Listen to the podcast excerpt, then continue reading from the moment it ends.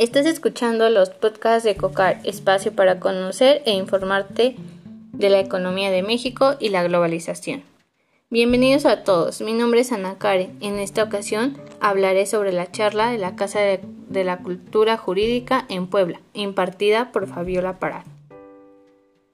Primero se habló de los derechos humanos, que son derechos inherentes a todos los seres humanos, sin discriminación alguna. Existen cuatro principios de los derechos humanos, que son universalidad, para hombres y mujeres sin distinción alguna, interdependencia, que no se pueden separar, indivisibilidad y progresividad.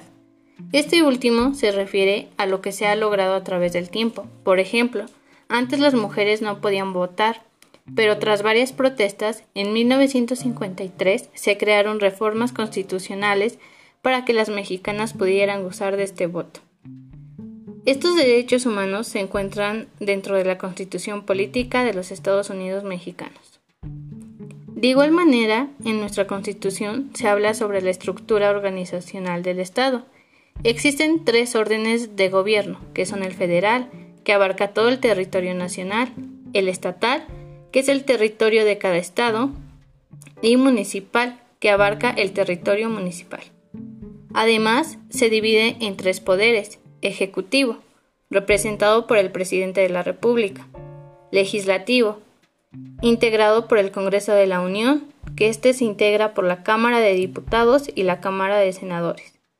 Y por último, el Poder Judicial, que está integrado por la Suprema Corte de Justicia de la Nación, el Tribunal Electoral, tribunales colegiados y unitarios de circuito y juzgados de distrito.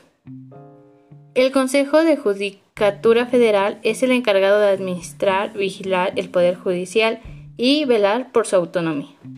Muchas gracias por escucharme y nos vemos la próxima semana con más podcast de Economía de México y la globalización.